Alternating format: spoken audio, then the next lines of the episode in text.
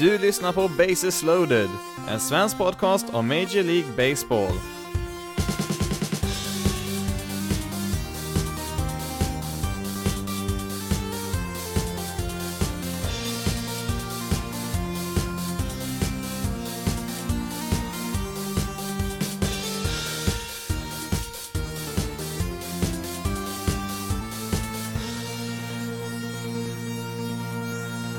Hej och välkommen till veckans avsnitt av Bases loaded, en svensk podcast om Major League Baseball. Ja, då var det ju slut eh, för den här säsongen i MLB och eh, ja, det känns ju nästan som en evighet sedan Ichiro Suzuki klev av planen där en sista gång i Japan där när säsongen eh, smygstartade där en vecka innan ordinarie opening day och ja, allt som hände innan oktober månad känns som det är väldigt långt bak i tiden, i alla fall för min egen del då. Först och främst vill jag bara be om ursäkt för att det tog så lång tid att eh, få ut nästa avsnitt. Eh, det blev lite mer arbete än vad jag hade tänkt här från början med säsongsavslutningen, men ja, nu är vi här i alla fall.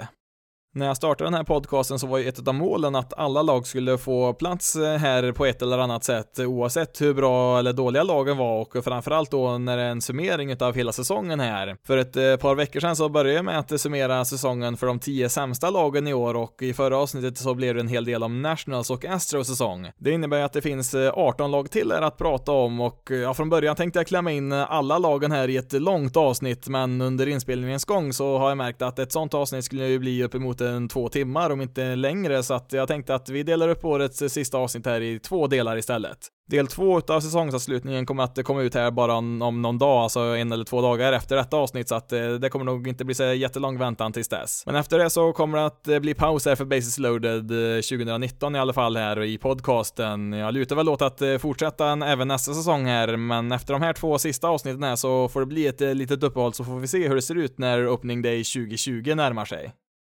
Vad är det då som eh, vi kommer att eh, komma ihåg här från säsongen 2019, eller ja, kanske rättare sagt, vad kommer jag att eh, komma ihåg här mest från årets säsong och ja, det går ju inte att undvika den här enorma ökningen utav homeruns som vi fick se i år.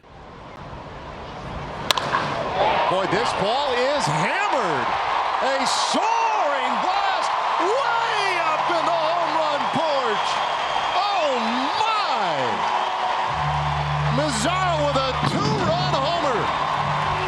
may be tough to measure. Där hörde du när Rangers eh, Nomar Masara slog iväg årets längsta homerun, ett riktigt monster där som landade högt upp på andra etaget där i right field i Arlington och ja, 505 feet eh, reste den där bollen och ja, då var det faktiskt den enda som var över 500 i år och ja, för de av oss som är mer insatta i meter och centimeter så motsvarar det 153 meter och 92 centimeter. För den som bara sitter och tittar på själva matcherna så kanske inte så jättestor skillnad eh, när man tittar då match till match, men om man kollar på statistiken så är det en extrem skillnad. Den här stora ökningen av homeruns började redan 2015, men har ju sedan dess nått ännu större höjder. Eh, 2017 var det tidigare rekordåret där då det slogs 6105 homeruns och eh, förra året så gick det ner en hel del till 5585, men i år så slutade totalen i MLB på 6776, vilket krossar rekordet från 2017 och eh, det innebär ju också att eh, det slogs eh, tusen fler homeruns i år jämfört med förra året. Vad det här exakt beror på är väl inte helt klargjort än så länge, men vi vet att bollarna är lite annorlunda och flyger mycket längre än vad de gjort tidigare. Framförallt så verkar de nya bollarna vara mer aerodynamiska, så de har mindre luftmotstånd när de är i luften och bollar som tidigare fångades av outfielders på planens warning tracks flyger ut ur arenan nu istället. Lite intressant här var ju också att eh, så fort det blev slutspel så eh, märkte man ganska snabbt att eh, bollens luftmotstånd hade ökat igen här och Ehm, ja, helt plötsligt så flög inte de här bollarna lika långt längre och eh, det var ju flera bollar här under slutspelet som eh, de flesta i publiken och även spelarna på planen trodde var homeruns, men på något sätt så höll det sig de här bollarna ändå kvar på planen. Rob Arthur som skriver för Baseball Prospectus har ju varit en av de främsta att undersöka det här fenomenet med bollarna här de senaste åren och eh, med hjälp av statistik då från årets slutspel så har han lyckats räkna ut ganska säkert att bollarnas luftmotstånd har ökat här i oktober och ja, det gör att resultaten blir lite annorlunda och vi såg ju inte så här extremt mycket homeruns heller i slutspelet. Om MLB valde att eh, göra den här förändringen avsiktligt eh, här bara i slutspelet är givetvis svårt att eh, säga. De säger att de inte riktigt kan kontrollera alla förändringar i tillverkningsprocessen där och att varje boll är unik och ja, jag vet inte riktigt vad som skulle vara mer oroväckande. Antingen att MLB själva bestämmer att ändra bollen lite, lite hur de vill när det passar dem utan att säga någonting eller att de verkligen inte kan kontrollera kanske sportens viktigaste komponent. Trots de här förändringarna under de senaste åren här så har ju inte de här individuella homerun-rekorden direkt varit hotade. Pete Alonso hade ju flest homeruns i år på 53, vilket är imponerande, men långt ifrån drömgränserna där på en 60 plus homeruns där och eh, ja, det var faktiskt bara han som passerade 50 stycken homeruns här i år. Däremot så hade vi 58 spelare som slog 30 eller fler homeruns, vilket är mycket fler än något annat år. Inte ens under steroideran där kring millennieskiftet är det så kommer man ens i närheten av de här siffrorna och eh, kollar vi på de som har slagit 20 homeruns eller fler då så har antalet sådana spelare mer än fördubblats bara sedan 2014. Just 2014 var ett väldigt svagt offensivt år i MLB och eh, det är också då året innan den nya homerun-eran startade här och eh, kombinerat då med att kommissionär Manfred eh, vid samma tid här offentligt sa att han ville ha mer offensiv i ligan så är jag nästan helt säker på att MLB har varit med här och påverkat bollen på något sätt. Ehm, de har ju förnekat det och ja, det går inte att bevisa det men alltså ja, jag är nästan helt säker på att de har gjort någonting här i alla fall. Sen vet jag inte om vi kan gå så långt som att säga att de ändrar bollen igen här då bara inför slutspelet här i år.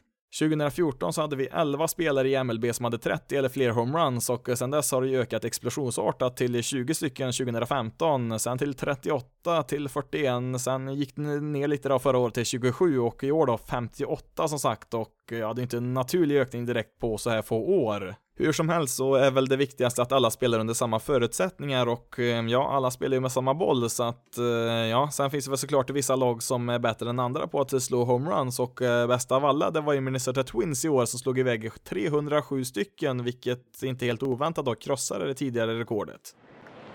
To third, out there, out at second, a triple play!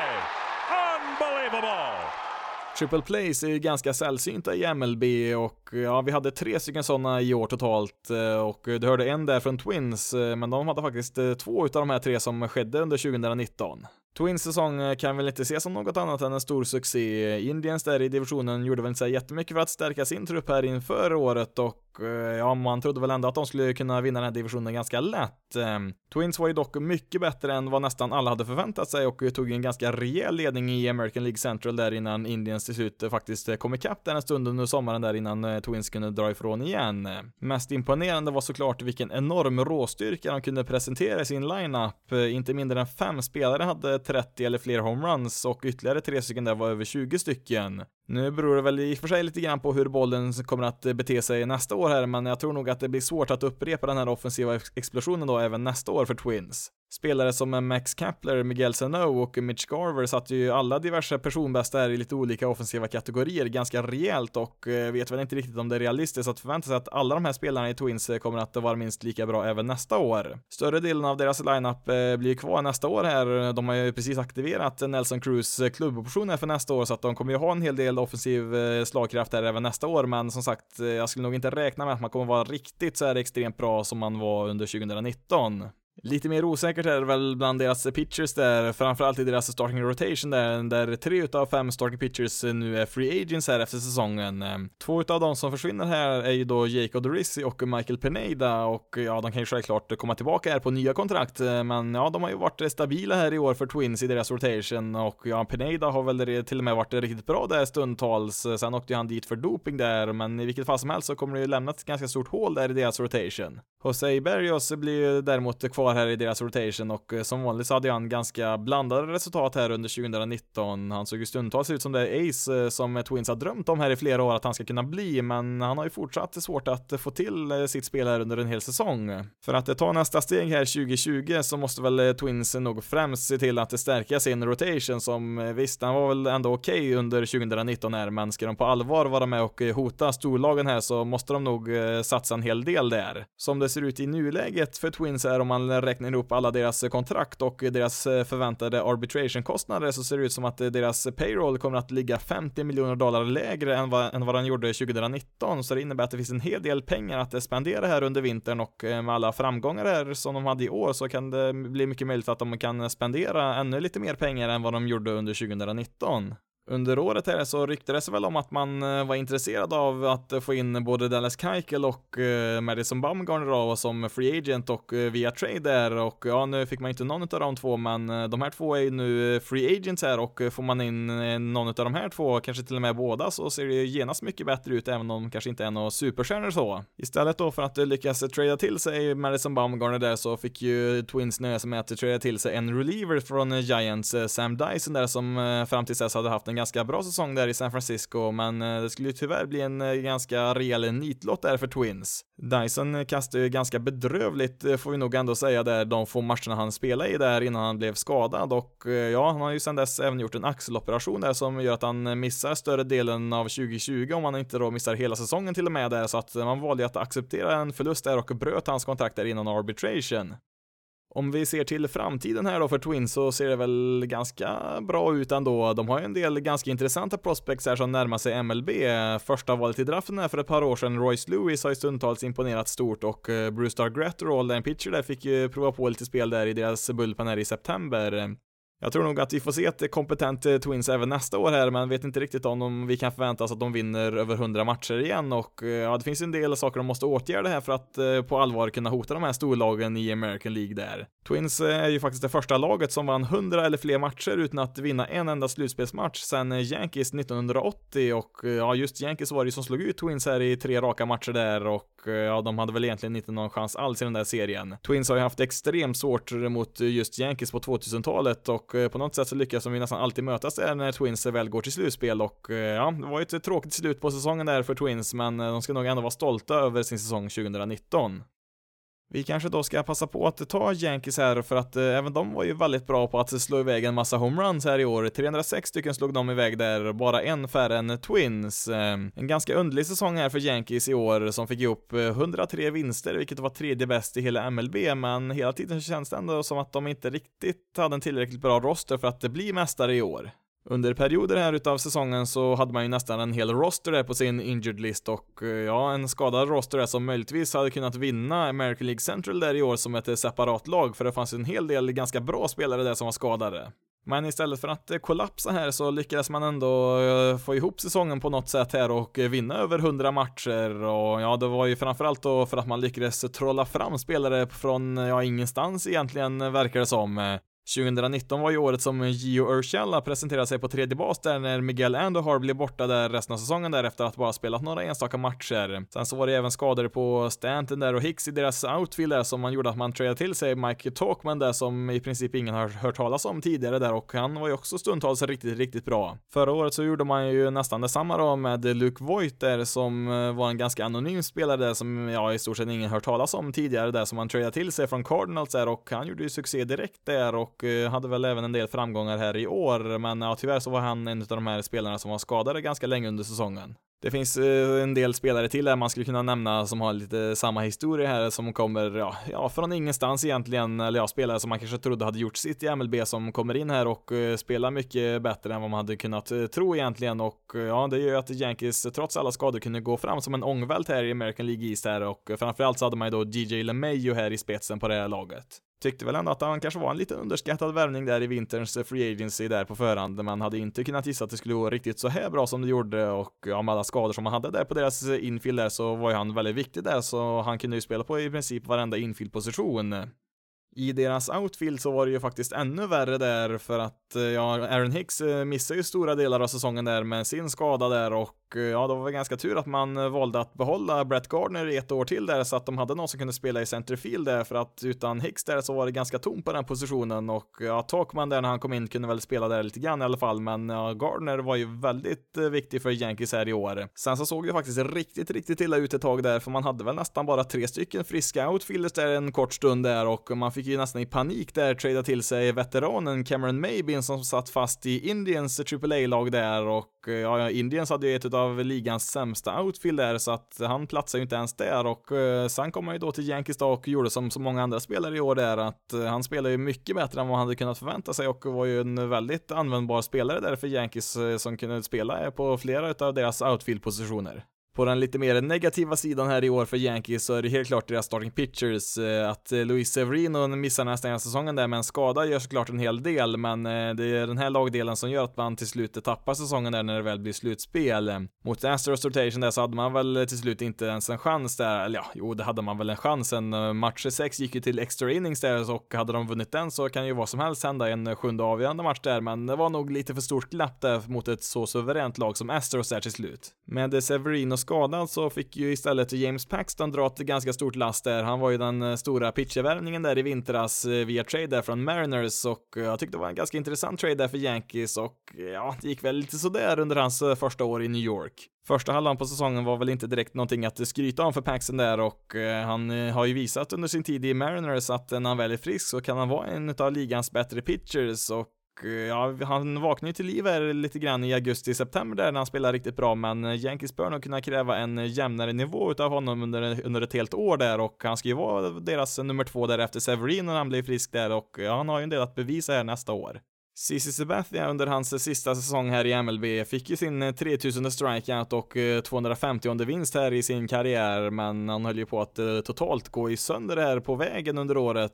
Han höll på att totalt ramla ihop här under slutspelet där. Han fick ju gå ut skadad till slut där. Sabathia måste ha spelat med enorm smärta i både knä och axel här under året och ja, det är en prestation väl värd att lyfta, men resultaten räckte väl inte riktigt till där om vi ska vara helt ärliga i hans sista säsong. Brian Cashman som har varit lagets eh, general manager i över 20 år har väl varit lite väl passiv här när det gäller stora free agent-värvningar på senare tid och Eh, alltså visst, eh, man tradade ju till sig Giancarlo Stanton här för ett par år sedan som eh, då hade det största kontraktet i hela MLB där, men främst när det gäller pitching där så har man ju varit lite väl försiktiga tycker jag när det gäller att hitta nya spelare. För två år sedan så ville man inte ta Justin Verlanders stora kontrakt från Tigers och ja, han hamnade ju som bekant i Astros där istället och hade Verlander kastat för Yankees istället för Astros där i 2017 års ALCS som gick till sju matcher så är jag nästan säker på att Yankees hade gått vidare där för att möta Dodgers i det årets World Series. Efterföljande vinter så såg vi lite samma sak där för att eh, Yankees vill ju inte matcha Astros eh, tradeförslag eh, för Garrett Cole där till Pirates och ja, om Cole hade spelat för Yankees här i årets ALCS så kanske den serien slutar annorlunda också.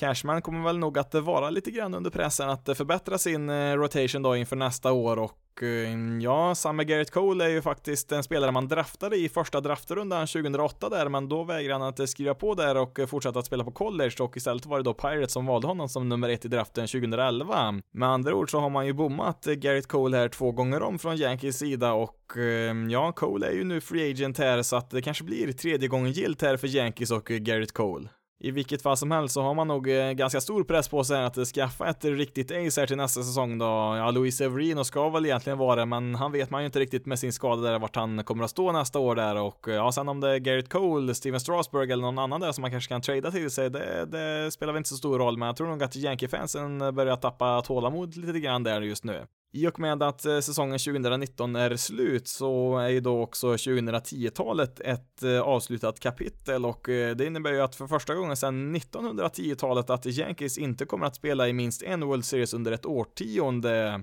Och visst, nu är det väl mycket svårare nu för tiden här att bygga dynastier och sådana här lag som är konstant är med där uppe i toppen där som de rika klubbarna kunde göra förr där, men samtidigt så hålls väl Yankees till en helt annan standard där av sina fans där. Det är ett lag som alltid ska finnas med där och ja, det blir väl lite upp till bevis här för Yankees här de närmaste åren att visa att de verkligen kan gå hela vägen här för att det var ju ett tag sedan man gjorde det sist. Trots allt det här så är nog Yankees fortfarande kvar som favoriter i divisionen även nästa år där. Sen skulle jag väl inte bli helt chockad om eh, Tampa Bay skulle kunna vara där uppe och störa dem lite grann också. Och ja, sen får man ju såklart eh, se hur Red Sox eh, kommer att agera här i vinter. Men ja, jag tror nog ändå att Yankees kommer att vara favoriterna till att vinna American League East även nästa år. Driven to right. Hit well. Down the line. Out of here. Swing and Austin Slater. It's a grand slam.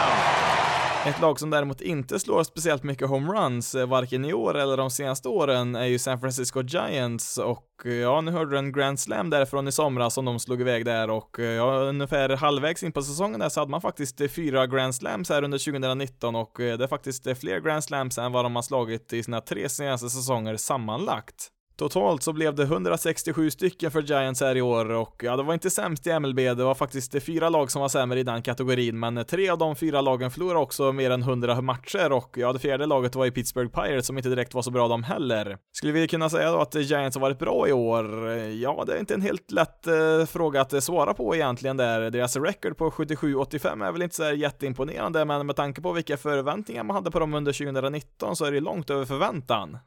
Innan säsongen började så hade jag nog nästan trott att de och Diamondbacks eh, skulle slåss om sista platsen där i National League West, eh, men så blev det ju verkligen inte för något, något av de här två lagen. Eh, Giants var ju med där hyfsat nära i jakten på en wildcard-plats ganska länge här på säsongen. Jag vidhåller däremot fortfarande att de gjorde fel beslut här vid trade deadlinen där, där de inte gjorde så jättemycket. De tradade bort ett par relievers där, men annars så var man rätt inaktiva där. Man hade väl kanske oturen skulle man kunna säga att de spelade som bäst där på säsongen vid deadlinen där för trades och eh, det gjorde att det blev lite svårt där för dem att eh, sälja spelare där när man var ganska nära slutspelet där och eh, hur ont det än hade gjort där att sälja av spelare där när man faktiskt var med i racet så hade jag nog ändå tyckt att det var rätt sak att göra. Inte för att man kanske hade så här jättemånga spelare som man kunde trada iväg där utöver de som man skickade iväg där, men framförallt så var det många lag som var intresserade utav Madison Bumgarner där och ja, man skulle ha tradat honom där för nu är han ju free agent där och ger inte, med, ger inte tillbaka något mer än ett kompensationsval i nästa års draft där eftersom de erbjuder honom ett qualifying offer.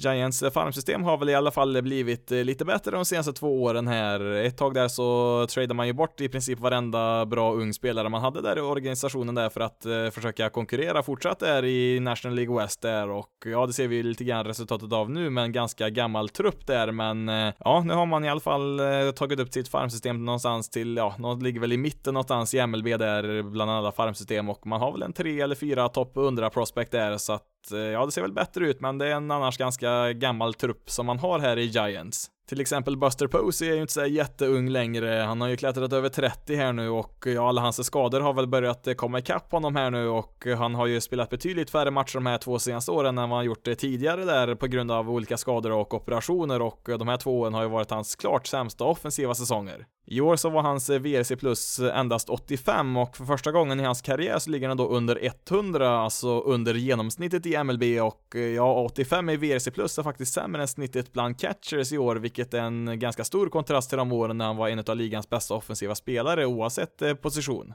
Även om Posey fortfarande är en duktig catcher så kanske det är värt att börja slussa in honom lite mer på första bas där som de eh, delvis redan har gjort. Eh, men ja, ska han komma tillbaka som en produktiv spelare här även på äldre dagar så tror jag nog det är främst de första basmän som man ska spela på om man ska hålla sig frisk där. Vad som eh, kanske kommer att snabba på den övergången är Joey Bart eh, som man draftade som nummer två i förra årets draft eh, som imponerat under sin tid där i Giants farmsystem och är möjligtvis redo att ta över det som catcher så snart som någon gång under 2020. Som sagt, eh, man har ju en ganska gammal trupp här och eh, när deras eh, kärna och spelare förutom Posey då innehåller Evan Longoria, Brandon Crawford, Kevin Pillar, Brandon Belt med flera så ser väl framtiden inte så jätteljus ut den närmaste tiden här, även om man hade några hyggliga perioder här just i år. Något positivt var väl att vi fick se ett oväntat genombrott från Mike Jastrzemski där som ledde laget i wins above replacement där, men ja, även han är inte speciellt ung. Han är ju redan 29 år han efter att ha spenderat sju år i olika olika minor League-lag där. Det här var ju hans rookie-säsong där, alltså 29 år gammal och ja, sen har vi även Alex Dickerson som kom in under säsongen där och spelat stundtals, även han är riktigt bra, men ja, han är också 29 år gammal. Som sagt, jag tror den här eh, processen kommer ta ett tag till här för Giants. Eh, de har en ganska gammal trupp fortfarande. Det är inte så att de har fullt med massa unga prospects här som eh, behöver få lite rutin bara här, utan det kommer nog vara tidigast 2022 tror jag som det här laget kanske kan börja stiga i, rankingen lite grann. Jag tror nog inte att man kommer vara någon favorit redan då, men det är väl då man kanske man kan börja vara lite mer aggressiva i free agency och så. Man har ju en hel del pengar som försvinner här nu 2020 och 2021 där, så att när man får bort alla de pengarna där så kan man nog börja satsa ganska rejält där från 2022 där och eh, sen åren därefter ska man förhoppningsvis eh, vara med där och eh, slåss om titeln i National League West. Giants är ju då ett av de här lagen som varit på nedgång de senaste åren här, men vi har ju också några lag här som har satsat ganska rejält här inför årets säsong och ja, det laget som satsade allra mest, det var ju Philadelphia Phillies. Oh my God!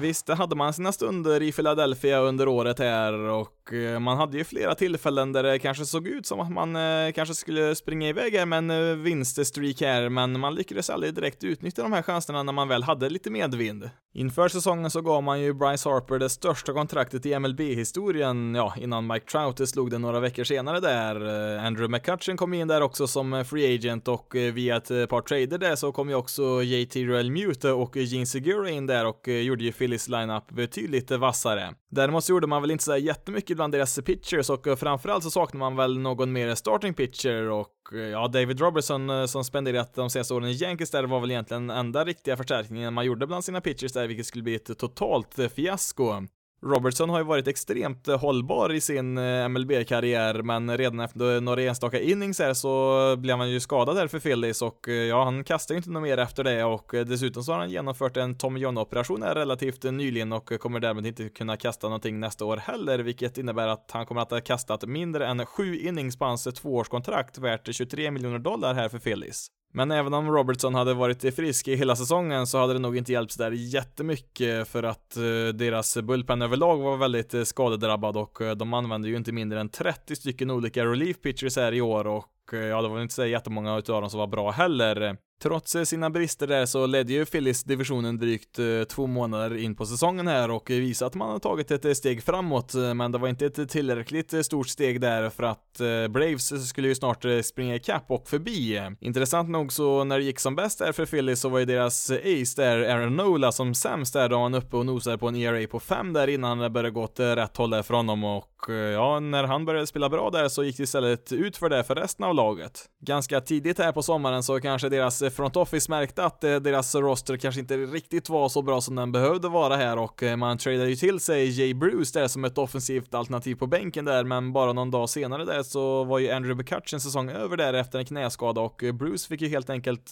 plötsligt spela varje dag där, vilket kanske inte var optimalt. Nu var det såklart många andra saker som spelade in här på Phillies säsong, men efter skadan där på McCutchen så var det inte riktigt eh, samma lag vi såg där resten av året. Eh, inte för att de var så här jättedominanta innan det, men eh, resten av sommaren där och hösten så var de i bästa fall ett mediokert lag som också slutade med ett record på 81-81. Ingen krävde väl att de skulle vinna titeln redan i år, men ja, en del trodde väl kanske att de hade en hygglig chans till det i alla fall där med sin supersatsning här i år, men ja, en slutspelsplats var väl det minsta man kunde begära i alla fall. Man eh, fick ju offra en hel del bra prospects här och eh, öka sin payroll ganska rejält här för att bygga grunden till det lag som Phillies nu de närmaste åren ska försöka vara slagkraftiga med igen här och eh, ja, deras allt mer magra farmsystem då har ju ett par potentiellt hyggliga pitcher som eventuellt kan debutera nästa år här, men sen finns det inte så jättemycket mer som kommer upp där den närmaste tiden. Nu finns det väl en hel del pengar till att spendera här i Philadelphia innan de kommer upp i lyxskattegränsen där på 208 miljoner dollar och Eh, ja, nu vet jag inte, de kanske har tillåtelse att eh, gå över den gränsen också. Det får vi se här i framöver om de gör eller inte, men jag tror inte en del pengar kommer att eh, spenderas på JT Realmuto här som annars blir free agent efter nästa säsong. Med tanke på vad man gav upp för att trada för Realmuto så måste man nästan förlänga honom för att affären ska vara värt det och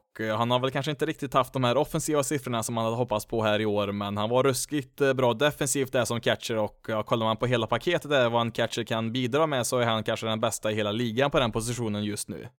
2019 måste ju ses som ett fiasko här då man inte bara missar slutspel utan man slutar dessutom på fjärde plats i divisionen och ja, Marlins var i alla fall långt efter dem där i National League East men Phillies hade ju trots det ett record på 9 vinster och 10 förluster mot eh, Marlins då som är det sämsta laget i National League vilket inte är godtagbart för ett lag med Phillies eh, förutsättningar. Phillies eh, måste ju nästan värva minst en starting pitcher här i vinter. Kanske inte någon av de absolut bästa där, men eh, det är ju den lagdelen som kräver minst en, om inte två uppgraderingar inför nästa säsong. Det beror väl lite grann på också vilken Jake Arrieta man får där nästa år där, för att han har ju inte direkt levt upp till sitt eh, kontrakt så här långt i Phillies, men kan han komma igång där nästa år där så ser det väl ju betydligt bättre ut där. Jag tror nog Phillies eh, kan eh, vara slagkraftiga här nästa år, men de behöver absolut stärka sin roster där för att de ska ha en chans där i sin annars ganska tuffa division. Deras eh, konkurrenter i National League East, eh, New York Mets, eh, gjorde även de något överraskande en ganska rejäl satsning i år och det började under försäsongen där när Brody Van Wagenen utsågs till general manager och ja, han hade ju ingen erfarenhet alls av det tidigare utan han har ju jobbat som spelaragent åt bland annat Jacob DeGrom och ja, en del andra spelare för den delen också i Mets. Efter en hel del aktivitet här då under vintern från Mets så, ja, då ansåg man sig vara redo här för att göra upp om divisionstiteln här i National League East. One, two coming. And he drives one deep left center field. Back goes Robles. It's out of here! Oh Carlos my. Gomez with a three-run homer. He's going to beat Ramos around the bases. The prodigal son returns a three-run bomb for Carlos Gomez and the Mets lead it 6 to 4. Carlos Gomez gav där ledningen till Mets med 6-4 via en homerun där, en eh, tre-runs homerun där i åttonde inningen mot Washington Nationals och eh, det skulle då bli slutresultatet då när Mets eh, slutförde en eh, fyra matchers svep där utav Nationals som då nådde lågpunkten på sin säsong. Det var alltså här som Nationals eh, hade ett record på 19,31, alltså det där resultatet som har eh, repeterats om och om igen där på deras väg mot eh, titeln där i år och ja, det var ju då vid det här tillfället då så var man då fem matcher bakom Mets i tabellen, men som vi vet ju nu så skulle det inte se ut så speciellt länge till. Det gick ju lite upp och ner här för Mets under året. Det gick ju stundtals ganska tungt där och ja, sen hamnade man ju på en fantastisk formtopp där ett tag där man vann nästan varenda match ett tag där och var ju riktigt nära en wildcard-plats där till och från där, men till slut så slutar man med ett record på 86-76. Mets var väl kanske tillsammans med Phillies eh, de två mest intressanta lagen här under vintern. Eh, Mets började ju först och främst med att trada till sig Edwin Diaz och Robinson Cano där från Mariners eh, för bland annat några riktigt bra prospects. Cano var ju då tillbaka i New York, men nu som 36-åring då med fem år kvar på sitt monsterkontrakt och ja, det kanske inte låter så jätteoptimalt, men han har ju traditionellt sett sällan varit skadad och spelat på en ganska hög nivå här även på äldre dagar, men ja, det skulle ju slå helt fel här för Mets. Skador gjorde ju att Cano begränsades till endast 107 matcher, vilket är den lägsta siffran i hans karriär om vi räknar bort förra året när han stängdes av där halva säsongen på grund av doping och det var väl egentligen hans sämsta säsong där på 10 år. Och för Edwin Diaz då, så ja, han var ju ett riktigt mysterium. Han hade ju 57 saves och en ERA under två där med Mariners eh, 2018 och eh, det blev ju istället 26 saves och en ERA på 5,5 där med Mets i år och eh, det regnade ju homeruns där när han var på planen där och kastade. Inte blev det väl så mycket bättre heller när Jerry Kellenick, ett av de prospects som han tradade till Mariners där i den här bytesaffären, tog ett rejält kliv framåt här. Han var ju redan ett riktigt bra prospect innan eh, den här traden, men i år så har han spelat riktigt bra i Mariners minor League-system där och eh, anses ju nu vara en av ligans bästa prospects och ja, det måste ju svida lite extra då med tanke på hur dålig produktion som Mets fick från de spelarna man fick där i utbyte. Det här var dock inte den enda värvningen här i vinter som eh, gick fel här för att man eh, värvade även Jed Lowry som eh, free agent här och han har ju haft ett par riktigt bra säsonger med Oakland här på sistone men han blev ju skadad i princip hela säsongen här. Han fick väl spela lite grann här, några matcher där i september men i princip fick vi inte se någonting alls här så att det var en ganska misslyckad vinter ändå här för, för Mets del. Deras manager, Mickey Callaway, hade väl kanske inte heller någon jättebra säsong. Han fick ju väldigt mycket kritik här under året och ja, när pressen var så störst på honom där under sommaren där så,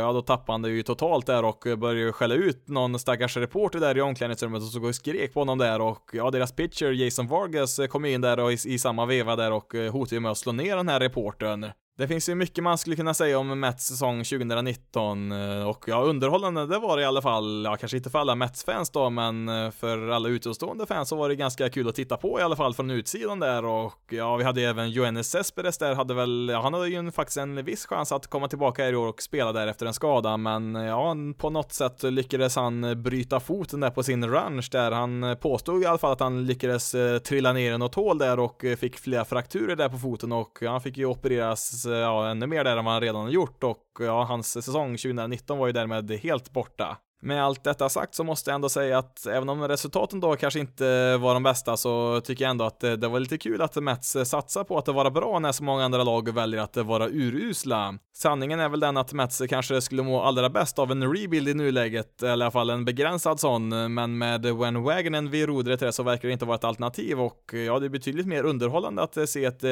någorlunda kompetent lag än att behöva stå ut med eh, lag som Tigers och Marlins. Vid trade deadline så gick det ju en hel del heta rykten där om vilka spelare som skulle kunna tänkas lämna Mets där. Alltså, Zach Wheeler var ju ett logiskt alternativ där med utgående kontrakt och även Noah Syndergaard pratades ju om en hel del där. Man har ju försökt att eh, trada honom tidigare där under vintern. Den enda som man till slut tradade bort i en ganska knepig trade där var ju Jason Vargas till divisionsrivalen Phillies där som, eh, ja, sen så tradade man ju till sig Blue Jays Marcus Stroman där, en annan starting pitcher som ryktades eh, tradas till i princip varenda lag där förutom just New York Mets. I och med den traden där för Stroman så, ja, då skickar man ju iväg ytterligare ett par rätt eh, hyfsade prospects i alla fall där och ja, det visar ju att Mets verkligen är all in här den närmaste tiden eh, och eh, man sa väl att det var främst för nästa år som man gjorde den här traden och eh, ja, det gick väl lite sådär för, för Stroman sen han flyttade till New York där och han kanske får lite bättre förutsättningar för nästa säsong då om man får en hel försäsong här med laget. Om man ska tro medierapporteringen där från New York så var väl eh, Mickey Callaway, deras manager, i princip sparkad han fyra, fem gånger där under säsongen, men ja, han lyckades till slut hålla sig kvar där i säsongen ut, men efter två tuffa år där i Mets dugout så blev det tack och adjö där för Callaway som nog inte riktigt var redo att eh, starta sin karriär som manager i Mets av alla lag där. Och eh, ja, nu fick han faktiskt nyligen ett nytt jobb här som pitching coach här i Angels. Efter Callaway så trodde nog många att eh, ett mer etablerat namn skulle ta över där efter honom och som skulle kunna klara av mediacirkusen där i New York. Eh, Joe Girardi nämndes ju där, han har ju varit manager i många år för Yankees där, men han hamnar ju istället i Phillies där och ska få ordning på dem och ja, annars så nämnde jag också en superrutinerad manager där, Buck Showalter, men till slut så blev det faktiskt ytterligare ett oprövat namn i Carlos Beltran. Beltran gjorde väl eh, några av sina bästa år som spelare i Mets mellan 2005 och 2011 och han avslutade karriären där efter säsongen 2017 med en World Series vinst-Masters eh, med Astros där och ja, det är mycket möjligt att hans eh, karriär tar honom till Hall of Fame där som spelare. Vad innebär detta då för Mets att han blir deras manager? Ja, det är det nog ingen som vet för det här kan verkligen gå hur som helst. Vi har inte direkt något vi kan bedöma när det gäller hans egenskaper som manager för han har inte gjort det förut på någon nivå och ja, det är ett stort himla frågetecken det här inför en ganska viktig säsong här i Mets. I vilket fall som helst, ett eh, väldigt vågat val igen här från Wan Wagonen, deras eh, general manager och eh, ja, får väl hoppas att han är lite mer pricksäker med värvningarna här under vintern för att eh, ja, om man lyckas med dem så kan de nog bli lite farliga här nästa år, men nu är det ju Mets vi pratar om så det kan ju lika gärna bli ett spektakulärt fiasko allt det här. Los Angeles Dodgers gjorde väl inte så jättemånga stora affärer under vintern här, i alla fall inte jämfört med Mets och Phillies, men det var ändå självklart att de satsade fullt ut på att eh, ta sin efterlängtade titel här i år. De var ju den solklara favoriten här i National League och eh, det mesta talade väl för att de skulle nå en tredje raka World Series. Line drive, base hit to right. That'll score one, that'll score two as the ball gets away from Grisham and right. That's gonna score three runs and the Washington Nationals have the lead. They got Soto hung up. They tag him out, but nobody in this joint cares. Nu kanske du tänker att jag la in fel ljudklipp där för att Dodgers eh, var ju inte ett av de lagen som spelade där och eh, nej, det har du rätt i. Det var nämligen eh, när Juan Soto slog iväg en boll där som skulle avgöra wildcard-matchen där mot Milwaukee Brewers och det är väl faktiskt här som jag tror Dodgers säsong avgjordes. Hade bollen studsat lite mer i Brewers väg här i wildcard-matchen så de hade vunnit istället så tror jag nog de hade varit helt chanslösa mot Dodgers i en slutspelsserie serie där och jag tror inte att Braves eller Cardinals hade kunnat göra så mycket heller där mot eh, Dodgers, eh, men istället så var det då Nationals eh, som gick vidare där från wildcard-matchen via Juan Soto där och det var väl kanske det enda laget som kunde sätta stopp här för Dodgers i National League. Innan säsongen så tyckte man väl nog att allt utom en titel hade varit en besvikelse, men att åka ut redan i första omgången här i slutspelet måste ju klassas som ett fiasko, men med det sagt så var det ändå en del saker som gick väldigt bra också. Man vinner ju 106 matcher, överlägset bäst record i National League och eh, man vinner ju sin division med 21 matchers marginal före tvåan. Cody Bellinger tog ju ett rejält eh, steg framåt här och eh, är ju en MVP-kandidat här nu och han gjorde väl lite samma resa som eh, Christian Jelic gjorde förra året där när han slog igenom. Sen får vi väl se om, om Bellinger kan upprepa det här även nästa år. Sen så har ju även Will Smith där som kom upp och tog ju ganska snabbt över som deras ordinarie catcher där i sin rookie-säsong här och då var han ändå inte Dodgers bästa catching prospect här nu när säsongen började. Cabert Reese där fick ju testa på att spela i AAA här i år och kan ju eventuellt han också också finnas med på deras MLB-roster nästa år där för en potentiellt riktigt vass catch-duo där. Egentligen så gör väl Dodgers nästan allt bra här under året. Eh, det är väl att man inte riktigt fick eh, till sitt spel här i slutspelet då, men som vi sett här nu i oktober så är det inte så att Nationals är ett lag som har halkat in på ett bananskal här hela vägen till en World Series-titel, utan man åker ju ut mot ett riktigt bra lag.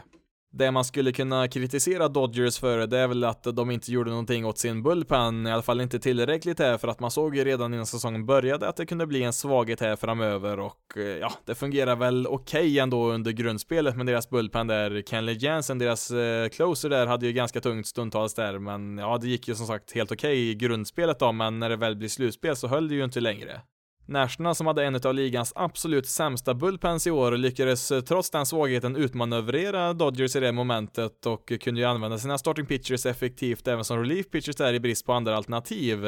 Clayton Kershaw fick ju likt eh, Max Scherzer och Steven Strasburg även han chansen som reliever, men eh, det gick ju som bekant inte så jättebra för honom i den rollen. Kershaw har ju varit eh, den största profilen i detta Dodger som har varit så dominant här i många år, men eh, 2019 känns det väl som att eh, vi till slut fick inse att han är inte samma pitcher som vi en gång kände till. Missförstå mig inte här, Clayton Kershaw är fortfarande en väldigt bra pitcher, men han verkar inte längre kunna ge Dodgers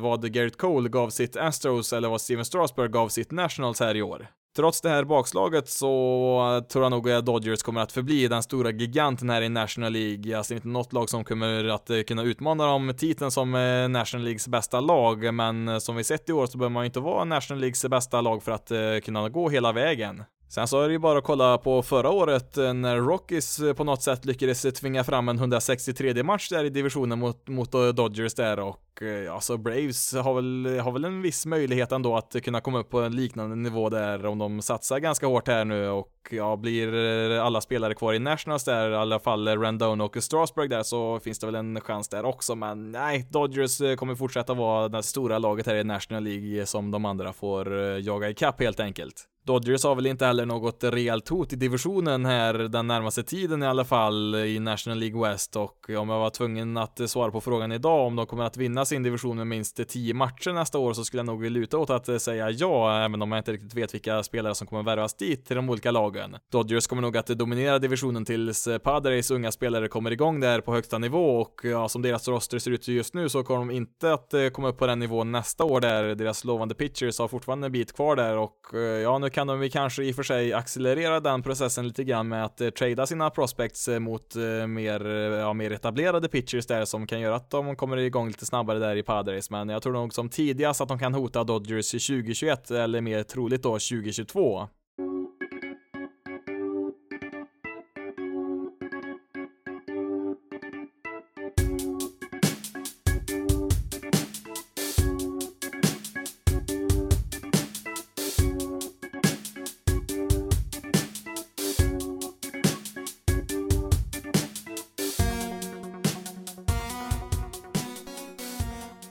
Ska avsluta med tre lag som gick till slutspel 2018 men som missade 2019 här och eh, det är ju tre lag som i stort sett inte gjorde någonting här under vintern för att eh, förstärka sitt lag och eh, ja, de gjorde väl några enstaka värvningar så men i stort sett hade de i samma trupp som de hade 2018 där och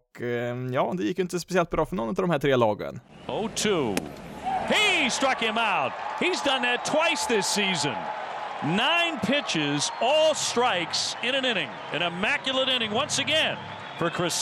Varken Red Sox eller Chris Sales säsong gick väl riktigt som man hade tänkt sig där, men eh, Chris Sale fick i alla fall kasta en immaculate inning, eller två stycken till och med blev det ju faktiskt, och han gjorde de här två inom loppet av en månad där, och eh, en immaculate inning, det är när en pitcher lyckas stranka ut eh, tre motståndare då i en och samma inning där med minsta antalet kast där, alltså han kastar tre stycken strikes till alla tre motståndare där, alltså totalt nio strikes då ska man kasta och strike ut alla tre där för att uppnå en immaculate inning inning. En immaculate inning händer väl, ja, lite då och då, några gånger per år så, inget sånt som är jättevanligt, eh, men vi vet att minst 93 pitchers har lyckats kasta en sån här inning i sin karriär och eh, förmodligen är det betydligt eh, fler än så, vi har bara inte statistiken för att helt säkert veta det från längre bak i tiden. Chris Sale lyckades då göra det här som sagt två gånger i år och han är faktiskt bara en av sju pitchers som vi känner till då som har gjort det här två eller fler gånger. Förutom honom så är det även Lefty Grove, Sandy Koufax, Nolan Ryan, Randy Johnson, Max Scherzer och så har även Kevin Gausman lyckats ta sig in på den listan. Han är väl inte riktigt på samma nivå som de andra namnen där, men ja, han har i alla fall lyckats med det två gånger han också.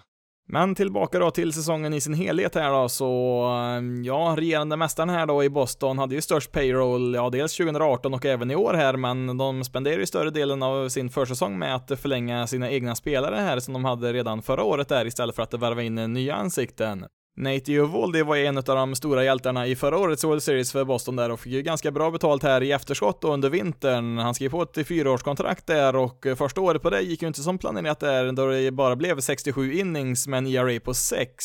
Lite samma sak här med Chris Sale då, som även han skrev på ett eh, stort kontrakt här innan säsongen. 145 miljoner dollar fick ju han där och eh, nu hade han ju faktiskt ett år kvar där innan han blev free agent där när han skrev på det här, så att det här kontraktet har ju tekniskt sett inte börjat gälla än, utan eh, det startar ju från och med nästa säsong då, alltså 2020. Och ja, det ser väl inte så jättelovande ut just nu för honom där. Han hade ju en del skador här under året och spelar väl inte alls bra här under 2019, i alla fall inte för en spelare av hans kaliber. Det var nog ingen som direkt trodde att Red Sox skulle upprepa sina 108 vinster från förra året där, men man trodde väl nog att det skulle bli lite mer än de 84 som man eh, faktiskt vann till slut här. Trots det så fanns ju ändå en del eh, ljuspunkter där för Boston i år, framförallt då i deras lineup. Eh, Rafael Devers eh, tog ett rejält kliv framåt här, eller ja, rejält räcker nog inte till för att beskriva hans säsong. Det var ett monsterkliv här för Devers som inte har varit i närheten av de här siffrorna i hans första två säsonger i MLB, utan det här blev ett riktigt stort genombrott för honom här i år. Även Sander Bogarts gjorde sin klart bästa säsong och han skriver också på en kontraktsförlängning här innan säsongen och Ehm, ja, Jade Martinez och Mookie Betts var väl såklart bra, men de var ju ganska mycket sämre än vad de presterade under 2018. På samma sätt som att vi inte kunde förvänta oss att Red Sox skulle vinna 108 matcher i år igen, så kunde vi nog inte förvänta oss att eh, både Martinez och Betts skulle spela riktigt så bra som de gjorde 2018. Det är ju väldigt svårt att hålla den nivån under flera år så, och ja, egentligen, det var inte deras lineup direkt som det brast för, för dem här i år. Något annat positivt var väl också att det ser ut som att man har löst eh, catcherpositionen här nu ett eh, tag framöver. Vi får väl se om Christian Vasquez kan upprepa sin prestation från 2019 här då. Förra året så var ju positionen där ett stort hål i deras lineup. Deras catchers producerar ingenting offensivt där, men Vasquez fick ju nu för första gången i sin karriär 500 plate appearances här under säsongen och eh, blev belönar ju då Red Sox med bättre offensiv produktion än vad man kanske egentligen kan förvänta sig från den positionen. Men som sagt, eh, det var ju ett eh, misslyckande i år här för Red Sox det var ju dock inte då deras position players som man direkt kan skylla på här, utan det är ju deras pitchers som inte räckte till här i år. Bortsett från Eduardo Rodriguez så var det väl den ena besvikelsen efter den andra här i deras rotation i år. Sale, Price och Eovaldi var ju alla skadade under längre perioder av säsongen och ja, bara de tre kommer ju sammanlagt att tjäna mer per år de närmaste säsongerna än vad Tampa Bay Rays betalar för hela sin roster i år då och eh, Rays var ju då ändå 12 matcher för Red Sox i American League East i år. Inför trade deadlinen så hade man väl nästan inget utrymme alls där i sin budget och eh, när de halkat efter så här långt i tabellen som de gjorde där under sommaren så gjorde man väl ett eh, halvhjärtat försök att förbättra sig marginellt eh, där med en trade för Andrew Cashner där från Orioles, men om något så gjorde det väl situationen värre med en ERA på 8 för honom på 6 starter. Lägg där till sen Rick Porcello som lämnar Red Sox som free agent här nu efter säsongen. Han hade ju sämst ERA av alla qualified starting pitchers i hela MLB. I deras bullpen så försvann ju både Craig Kimbrell och Joe Kelly här under vintern och eh, ja visst, nu har väl de två haft eh, sina svårigheter eh, även de i sina nya lag här under året här och framförallt då Kimbrell, men man gjorde ju inte någonting för att ersätta dem heller utan istället så fick ju spela som Ryan Brazier och Matt Barnes då försöka ta över den rollen där, vilket de inte lyckades med. Vi fick däremot se Brandon Workman spela riktigt bra i år. Han var väl deras enda riktigt bra relief pitcher här under 2019 med hans ERA där på 1,88, men ja, när jag kollar på hans siffror så ser det väl lite tveksamt ut om han verkligen kan upprepa det även under nästa säsong där, så att eh, det ser väl inte jättebra ut där inför 2020 heller där för Red Sox. Under vintern här så kommer man kanske vara ganska aktiva här från Red Sox sida, dock kanske inte med så jättemycket nyförvärv, i alla fall inte så dyra sådana, för man vill ju sänka sina lönekostnader. Och eh, JD Martinez hade ju rätt att bryta sitt kontrakt här efter säsongen, men han valde att inte göra det, så han blir kvar där nu i några år till. Och Eh, ja, jag tror nog om man helst hade sett honom eh, bryta kontraktet där för att eh, få bort hans lönekostnader. Nu är det ju såklart att Red Sox vill ha en så bra spelare som Jade Martinez på sin roster där. Det är inte det att han har spelat dåligt eller inte varit värt sitt kontrakt, men man behöver ju pengar om man ska kunna förlänga Mookie Betts som bara ett år kvar innan han blir free agent här och ja, med Martinez i truppen än några år till så blir det mycket svårare för Red Sox att ha kvar honom där. Och ja, som resultat så har det gått rykten under en längre tid där att Red Sox kan tänka sig att trada Mookie Betts här under vintern för att han verkar inte vara så intresserad eh, heller att eh, skriva på ett, eh, en förlängning här i, i, på förhand så innan han blir free agent så att det är möjligt att han kanske kan försvinna här under vintern. Med andra ord så blir det en hel del att bita i här direkt för Heim Bloom som tagit över där efter Dave Dembrowski då som lagets general manager, eller ja, han har väl tekniskt sett någon annan titel där, men ja, det är Bloom då som ska på något sätt eh, lyckas sänka lönekostnaderna och eh, ja, på något sätt eh, helst också ha kvar Mookie Betts i truppen. Bloom kom ju närmast från Tampa Bay Rays där han var en av nyckelpersonerna i deras front office och Eh, ja, han har ju varit med där och eh, byggt det här race som på något sätt lyckas ha väldigt bra lag år efter år där med minst resurser i hela ligan. Och Eh, ja, nu får han ju då ta över ett eh, lag som har nästan mest resurser istället i hela MLB. Värt att notera det är att Bloom får allt det här ansvaret eh, endast 36 år gammal, alltså lika gammal som Dustin Pedroia där i Red Sox roster. Ja, han är väl tekniskt sett med på deras roster fortfarande då, men ja, hans knä där verkar vara helt slut och jag tror nog inte vi får se honom spela något mer tyvärr, utan ja, han har ju bara gjort några enstaka matcher de senaste åren här, så att tyvärr så är det väl nog slut där för Pedroia. Han kanske gör någon enstaka match till så här bara för att säga hej då till publiken där på Fenway, men ja, hans eh, dagar som en regelbunden spelare var nog över för ganska länge sedan. Avslutningsvis då så, ja, det är svårt att säga vad man ska förvänta sig av Red Sox i 2020. Det beror ju väldigt mycket på vad de gör här under vintern och eh, det kan nog variera ganska mycket vad de kan tänkas göra här, så att eh, ja, vi får nog vänta och se lite, men att räkna bort dem helt och hållet från att ha någon chans nästa år, det vore nog ganska dumt för att de har som sagt ganska mycket resurser att spendera där om de verkligen vill. First pitch in a high fly ball. Left center at the wall. Gone! One pitch. He tied it. He tied it. Solo home run. Molina.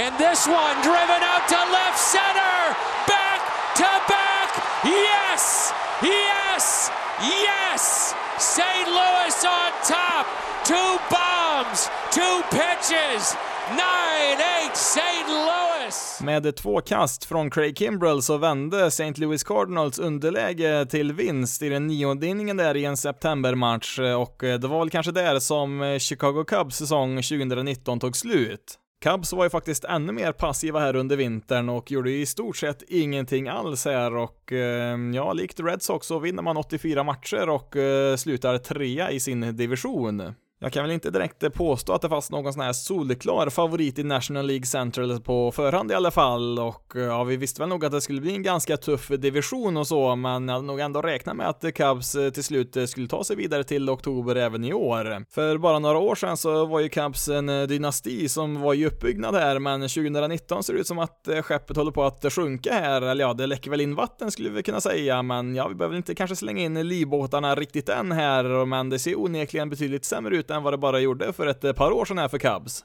De fick ju sin eh, efterlängtade titel 2016 där, men ja, det verkar nästan lite som att eh, Cubs-fansen skulle vara lite besvikna här om de inte tar en titel till med den här kärnan av spelare som de har just nu. Chris Bryant eh, kom väl tillbaka till en lite bättre nivå efter en eh, tung säsong 2018, men han har ju inte varit i närheten av att eh, spela på samma nivå som han gjorde under sina tre första säsonger i MLB. Javi Baez och Anthony Rizzo var ju återigen väldigt bra, men Cubs saknar väl en tydlig superstjärna i år så, alltså de har ju flera spelare då, som Bryant, Rizzo och Baez till exempel som är väldigt bra och så, men ingen av dem har ju riktigt spelat på den absolut högsta nivån här nu den senaste tiden. Ja, Baez var väl riktigt bra förra året, men i år så har de inte riktigt haft någon sån super superstjärna direkt. Det har ju varit ett struligt år för Cubs här, både på och utanför planen. Eh, Joe Maddens tid här i Cubs verkar ju nästan vara över innan säsongen ens började och ja, det var nog aldrig ens aktuellt med en förlängning på honom här efter den här säsongen, utan han fick ju lämna där som manager när hans eh, kontrakt tog slut. Ehm, Addison Russells strul med lagen vid sidan av planen skötte sig väl knappast så snyggt det heller av Cubs eh, ledning där och Eh, ja, man valde ju att ta den kritiken där att eh, välja ha kvar honom där efter hans avstängning och eh, spela med honom ändå där, för de tyckte väl att han var tillräckligt bra för att strunta i all den kritiken där och Eh, ja, det lönar sig inte direkt alls därför att eh, Edison Russell var ju bedrövlig 2019. Det fanns ju tydligen inte några som helst pengar att spendera här inför säsongen och eh, ja, det var ju först en bit in på säsongen som man väl hittade lite pengar där och det var ju när Ben Sobrist lämnade laget där med lite problem i privatlivet där och när han försvann där så sparade man in lite pengar där som man kunde spendera på Craig Kimbrell och ja, han kom in där några månader in på säsongen där och och Eh, ja, när vi summerar hela 2019 så var väl Kimbrell kanske deras eh, sämsta reliever. Trots alla de här problemen då under året så var man helt klart med i racet där om en slutspelsplats en bra bit in i september där och eh, ja, det var ju som du hörde i ljudklippet där när Kimbrell gav upp ett par homeruns där och tappade matchen där mot Cardinals. Cardinals vann ju alla fyra matcherna där mot Cubs i den serien där på Wrigley Field dessutom och ja, efter det så var det ju godnatt för Chicago. Ja, sen förlorade man ju dessutom två utav tre matcher mot Reds innan den serien mot Cardinals och efter efter eh, svepen av Cardinals så, ehm, ja, då följde man upp med tre raka förluster mot Pirates eh, och ja, det var en imponerande kollaps får vi ändå säga utav Cubs där de sista veckorna på säsongen. Finns det något positivt att nämna här då? Mm, ja, så Jason Hayward spelar väl rätt okej okay för första gången på ett eh, tag här. Sen kanske han inte riktigt spelar så bra som hans lön där på över 20 miljoner dollar då, men ja, det gick väl åt rätt håll i alla fall.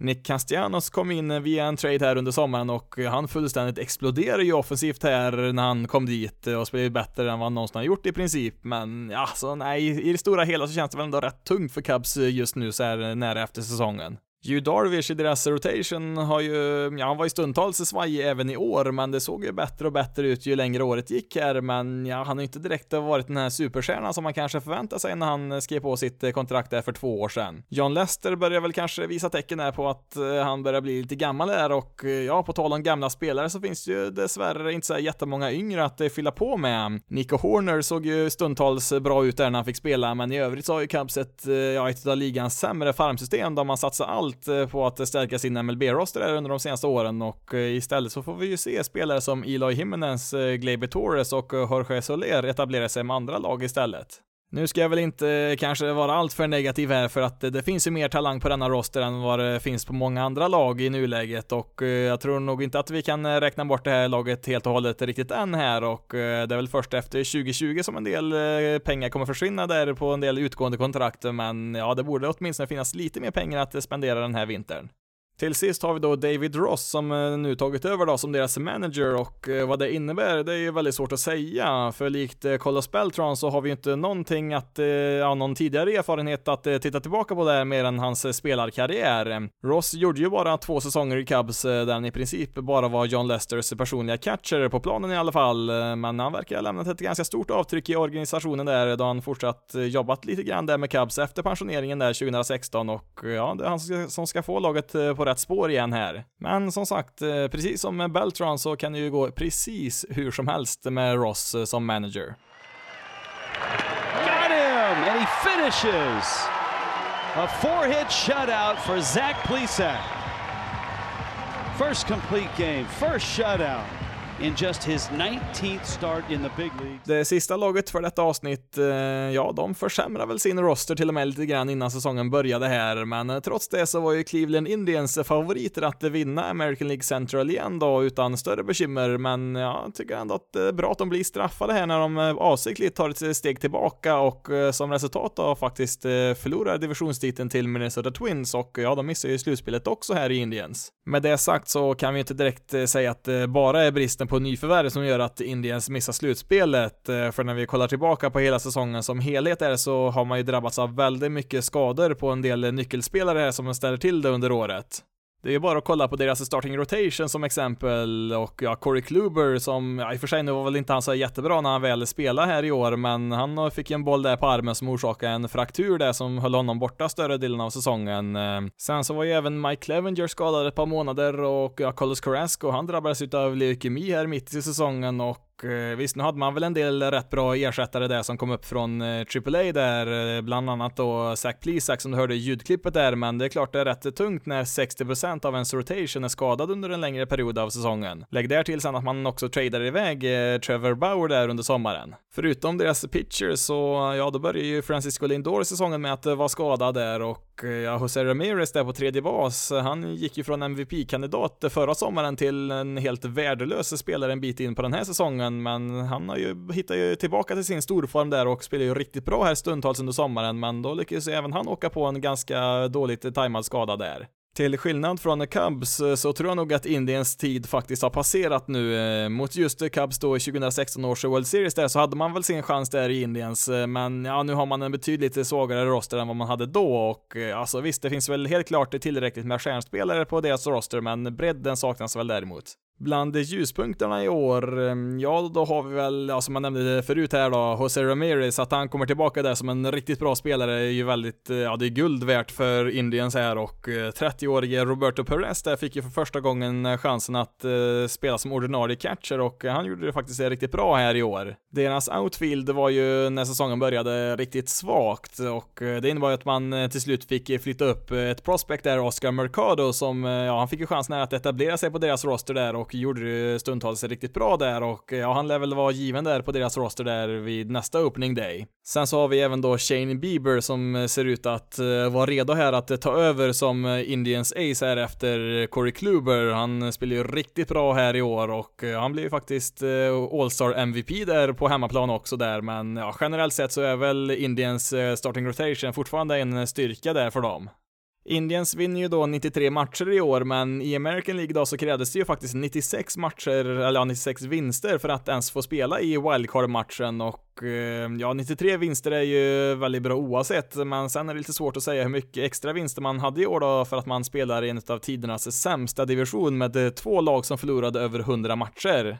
Det ska väl finnas eh, lite utrymme här för värvningar i vinter, men ja, det lär väl bli så att man får vänta på eh, att storlagen har eh, bjudit klart på toppnamnen här i vinterns Free Agency innan man får börja leta själva där lite grann i realådan på det som finns, finns kvar där över till dem. Jag tror säkert att det finns möjlighet för Indiens att utmana Twins här i divisionen, men ja, så ärligt talat så ser jag inte att Indiens kommer att förbättra sig tillräckligt för att passera något av slutspelslagen i American League i år och ja, om White Sox börjar spendera lite här i vinter så kan det nog bli ganska jobbigt i Cleveland här under säsongen 2020. Det är väl i alla fall så som jag ser det just nu, men när en säsong väl drar igång så kan ju lite vad som helst hända, men nej, alltså Yankees och Astros är på en helt annan nivå. Twins har ju passerat Indiens här nu i divisionen och har väl ett bättre utgångs utgångsläge här inför nästa år om de kan få till lite hyggliga starting pitchers där och eh, ja, wildcard-lagen där, Tampa och Oakland ser väl bara ut att bli bättre nästa år. Jag tror som sagt att det kan bli ganska tufft nästa år här för Indians, även om de säkert eh, vinner en hel del matcher så har jag svårt att se att de kommer att eh, nå ett slutspel som det ser ut just nu. Ja, då får det nog räcka där för del 1 på säsongsavslutningen här. Jag kommer så snart som möjligt eh, få ut även del 2 här med resterande lag här. Har ju nio lag kvar att eh, gå igenom där så att eh, de kommer komma ut ja, någon dag eller två efter det här avsnittet så att håll utkik efter det så kommer som sagt del 2 ganska snart. Men nu har jag pratat tillräckligt för idag. Mitt namn är Jonathan Fabri. Tack så jättemycket för att du har lyssnat på detta avsnitt av Basis loaded. Ni får ha det så bra där ute så hörs vi i nästa veckas avsnitt.